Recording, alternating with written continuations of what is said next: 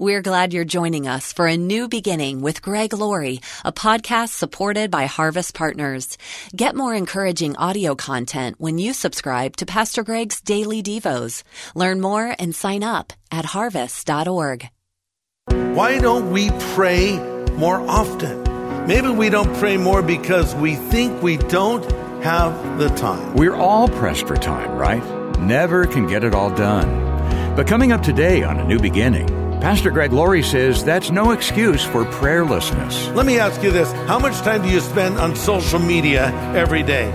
So don't say you don't have time to pray. The fact is, you will make time for what matters to you.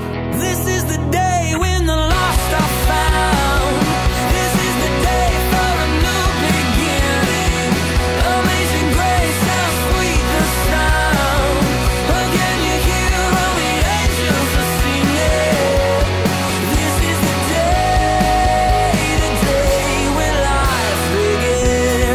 Imagine if the richest man in the world slipped you a piece of paper and said, Here's my cell number.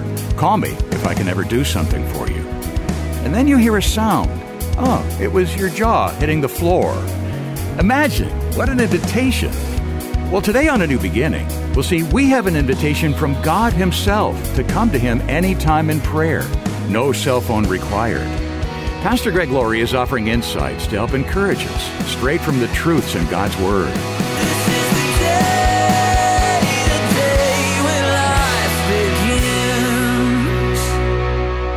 Starting a brand new series, and I'm simply calling Refresh. Things we must not forget as Christians. And in this message, I want to talk to you about the refreshing power of prayer. Am I talking to somebody right now who really doesn't know how to pray at all?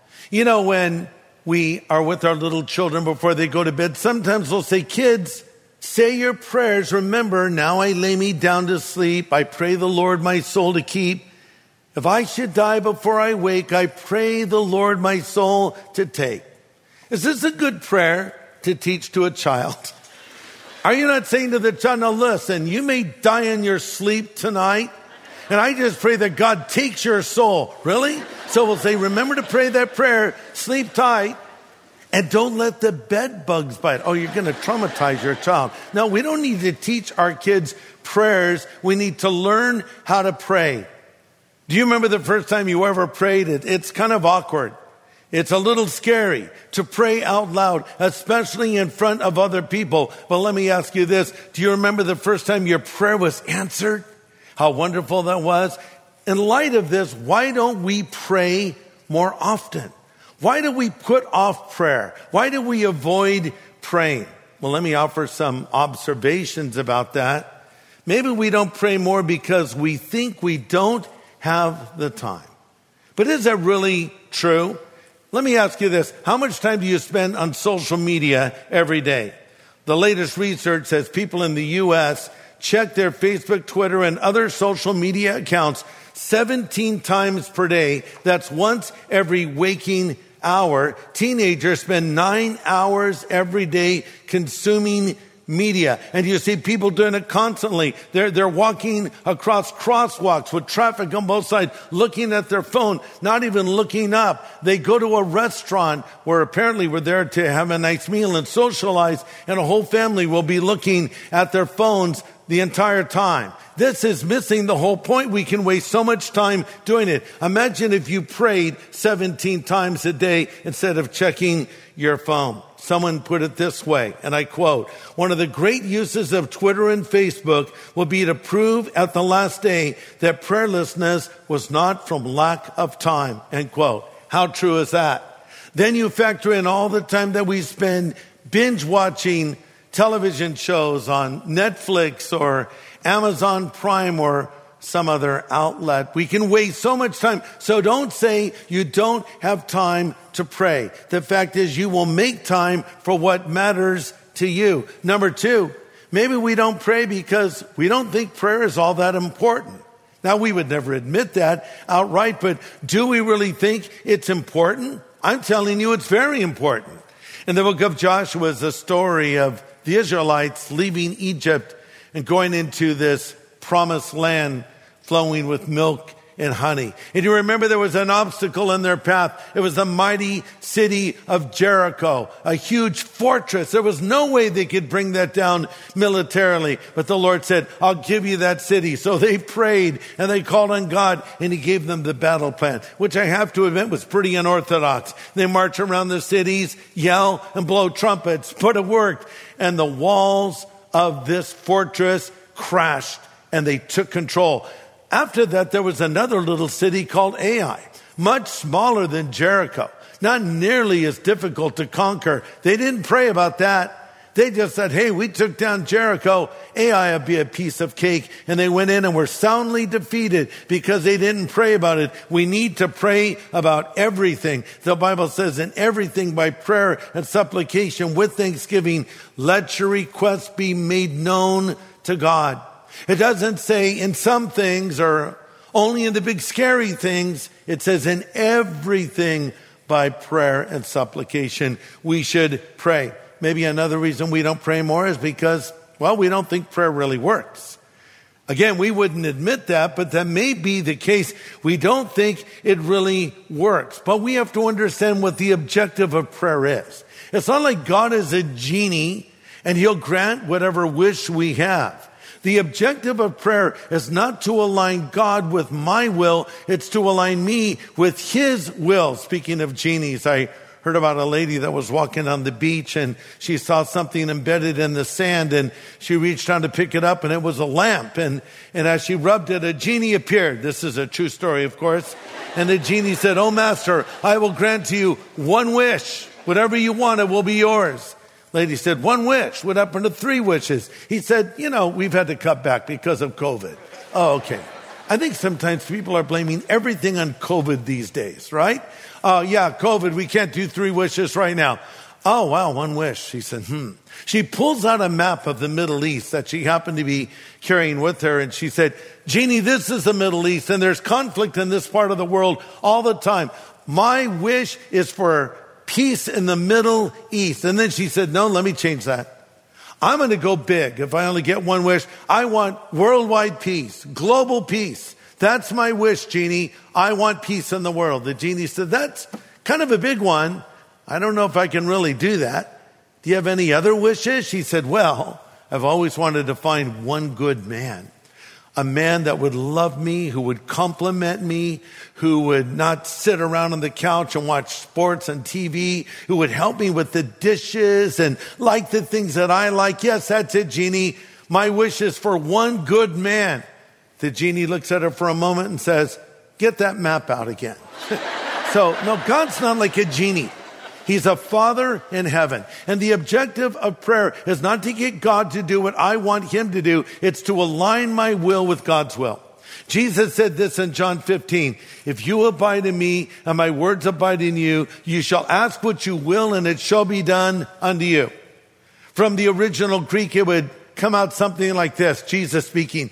If you maintain a living communion with me and my word is at home in you, I command you to ask at once for yourself whatever your heart desires, and it will be yours. Now we immediately gravitate toward that latter part of the verse, whatever my heart desires. Yeah. But don't forget the condition. Jesus says, if you maintain a living communion with me, and my word is at home in you. Coming back to studying the Bible, if I'm studying scripture, memorizing scripture, understanding the message of the Bible, my desires are going to change, and thus my prayers are going to change as well. Pastor Greg Laurie will have the second half of his message in just a moment. Whenever you send us an email, text, or post a comment on social media, we read every word. Hello, Pastor Greg. I don't know if you'll ever see this or not, but I just wanted to say thank you for all you do. I was raised in the church and was saved at a very young age, but like a lot of folks who grew up in church, I fell away. Then one day I heard you on the radio and your message made me realize that I needed to get my life right with God.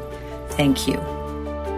We're so grateful to hear of the changed lives through Harvest Ministries. And if you have a story to tell of how these studies have touched your life or that of a family member, I hope you'll contact us today. Email Pastor Greg at greg at harvest.org. Again, that's greg at harvest.org. Well, today, Pastor Greg is offering some very practical principles on the power of prayer. And you can get a replay of this discussion at harvest.org. Here before us now, in Matthew 20, is two scenarios of prayer. And in this uh, text, we're going to find how to and how not to pray. How to and how not to pray. In both of the stories, Jesus asks the people before him, What is it that you want? First, we're going to look at a mother who had two sons. She loved them, as mothers love sons and daughters, and she was very ambitious for them. And she asked Jesus to give something to them that was completely inappropriate. She stands as an example of how not to pray. In contrast, we have another story of two men who were unable to see. They were blind and they called upon Jesus and the way they prayed give us an example of how to pray. So let's start with how not to pray.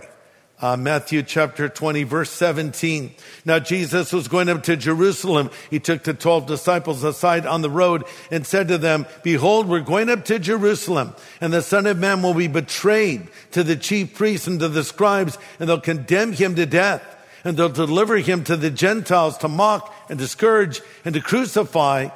And on the third day he'll rise again. Then the mother of Zebedee's sons came to him with her sons, kneeling down and asking something from him. By the way, this mother's name is Salome, and the sons here are James and John. And Jesus says to her, What do you wish? She said, Grant that these two sons of mine may sit one at your right hand and the other on your left in your kingdom. Jesus answered, You don't know what you're asking for. Are you able to drink of the cup that I'm going to drink of and be baptized with the baptism I will be baptized with? And they said, we are able. Jesus said, you will indeed drink my cup and be baptized with the baptism that I'm baptized with. But to sit on my right and on my left hand is not mine to give, but it's for those that have been prepared by my Father. Try to understand what's going on. Jesus is giving a detailed view of what is about to happen. He knew the future. He knew the thoughts of every person that he spoke to. And now he's saying, this is what's going to happen to me. I'm going to be betrayed.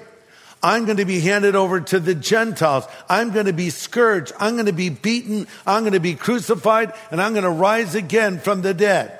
As he's sharing this with his disciples, they're just not getting it because you see, their view was that when Messiah came and Jesus was Messiah, that he would establish an earthly kingdom then and there. They were mistaken in their understanding of the role of Messiah.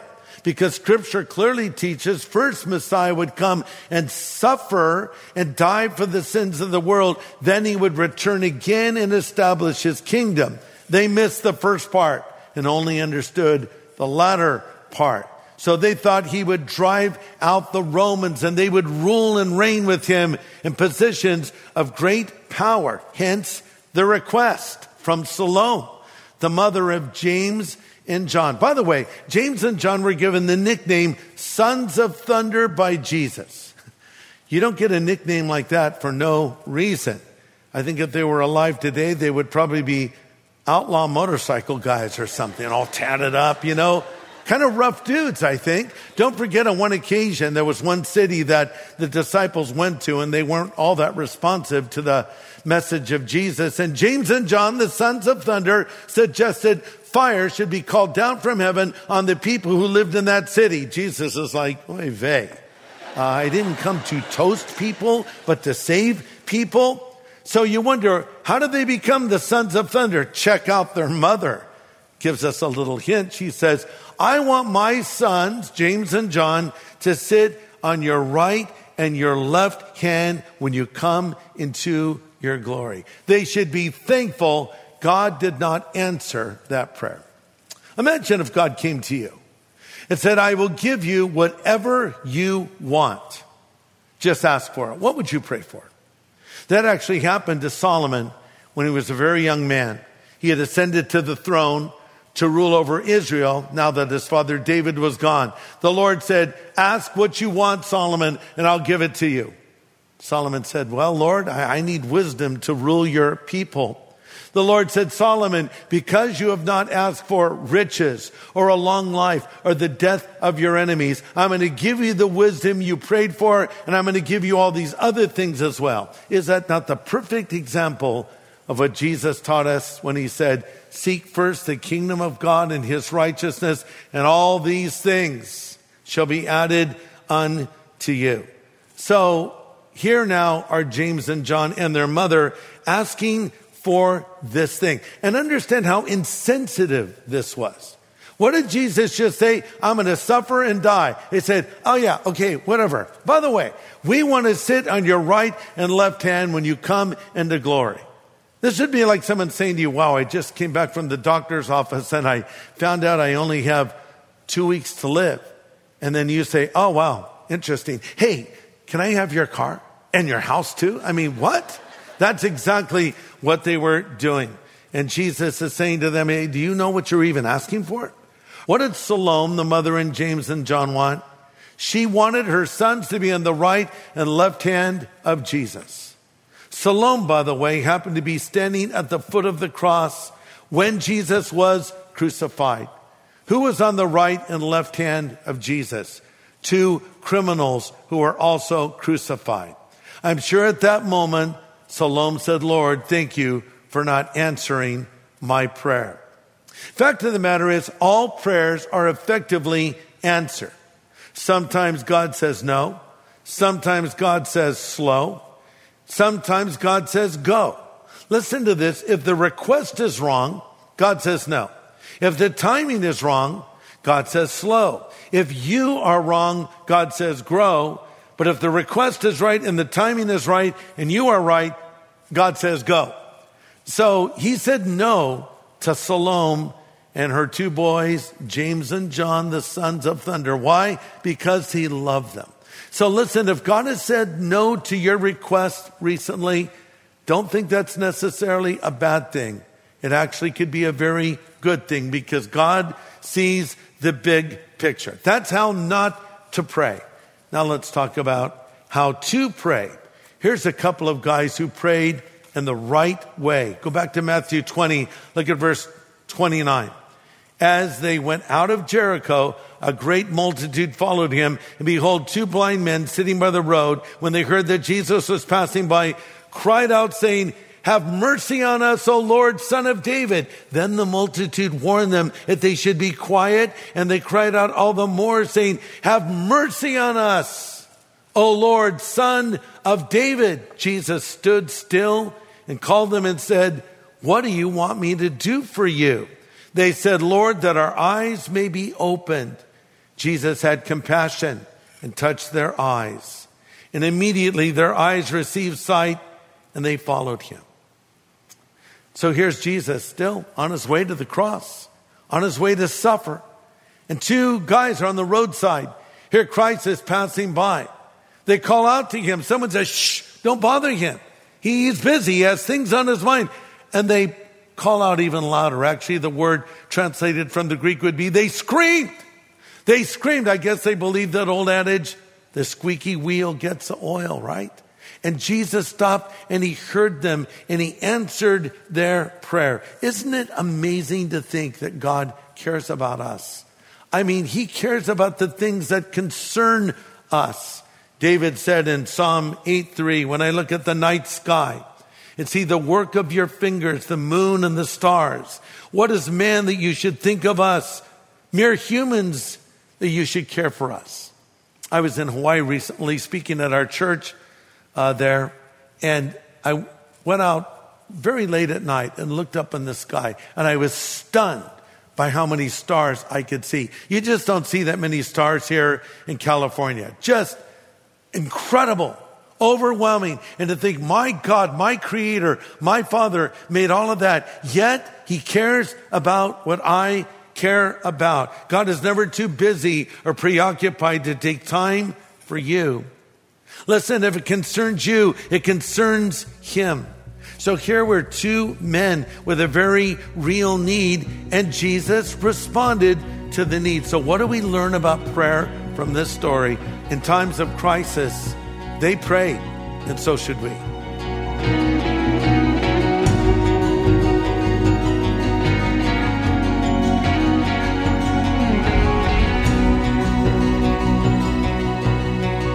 Today on A New Beginning, good insight on prayer from Pastor Greg Laurie. And he has more insight to come in his message called The Refreshing Power of Prayer. Well, we're making available a fascinating new book called The Jesus Music. Uh, Pastor Greg, you wrote a book called The Jesus Revolution, uh, talking about the Jesus movement. Yeah. How much is Jesus music linked to the Jesus movement? Yeah, Dave, I would say it's very linked. It, it was, well, they say the music of the 60s was a soundtrack of a generation, and that's true. And the Jesus music, which would be late 60s onto the 70s and really to the present day, is also a soundtrack of a generation, but it's a Jesus generation. Hmm. And it's very important music because it was born out of revival. It was revival music in its early stages. It's worth noting that in the beginning we called it Jesus music and later it became an industry known as contemporary Christian music, mm-hmm. but it really started with just songs about Jesus. And I had a front row seat. Uh, we were attending Calvary Chapel of Costa Mesa in 1970, which was the epicenter of the Southern California Jesus movement. And all these bands were forming before our eyes. Every week it was like a new band. There was bands with themes like Love Song, of course, Gentle Faith, Joy, Country Faith, Mustard Seed Faith, lots of faith back in those days. But what was really unique was these were songs that were written to speak to people. Uh, they were songs that expressed this newfound faith that these musicians had found after coming to Christ. And so it was very exciting to see. And then it became a whole industry. And now there's contemporary Christian music stations, of course, and, and huge events and concerts that happen all around the world. But it started very simply and it started in revival. And we have a brand new book that sort of tracks the history of Jesus music back in the late 60s, early 70s. Yes, we do. It's called The Jesus Music, written by Marshall Terrill. And by the way, there's a documentary film put out by the Erwin brothers in Kingdom Productions by the same name, an amazing film. But this book, The Jesus Music, uh, written by Marshall Terrill, tells you the story. And I was able to have some input in the writing of this book because I was there. Uh, I wrote the introduction to the book as well. And as a matter of fact, some of you may recognize Marshall's name because we have written three books together. Uh, one of them is Johnny Cash. The Redemption of an American Icon. The another is Steve McQueen, The Salvation of an American Icon, and of course Billy Graham, The Man I Knew. So Marshall is a great writer. He's a good researcher, and this is going to take you back to the beginning of this music to the present day. There's a lot of stories you'll read and a lot of things you will learn. And I'm sure you did not know about some of your famous artists out there that have touched your lives in so many ways. Yeah, it's such an interesting book. You'll love it, even if you're a relative newcomer to Jesus music. Again, it's the new book called The Jesus Music, and we'd be glad to send a copy your way to thank you for your partnership with us in making these studies available each day. It's only through listener support that that's possible. So thanks so much for your generosity. Write us at A New Beginning, Box 4000, Riverside, California 92514 or call 1 800 821 3300. We can take your call anytime. That's 1 800 821 3300. Or go online to harvest.org. You know, sometimes we can't always make it to church, but here's the good news church is coming to you. It's coming to you on your TV screen, or on your tablet, or your computer, or even your phone. We do it every weekend, and it's called Harvest at Home. We have worship, we have a message from the Word of God. If you want to find out more, just go to harvest.org and join us this weekend for Harvest at Home. Next time, more insights from Pastor Greg's new series called Refresh. practical pointers coming on making our prayer lives more productive. Join us here on A New Beginning with pastor and Bible teacher Greg Laurie.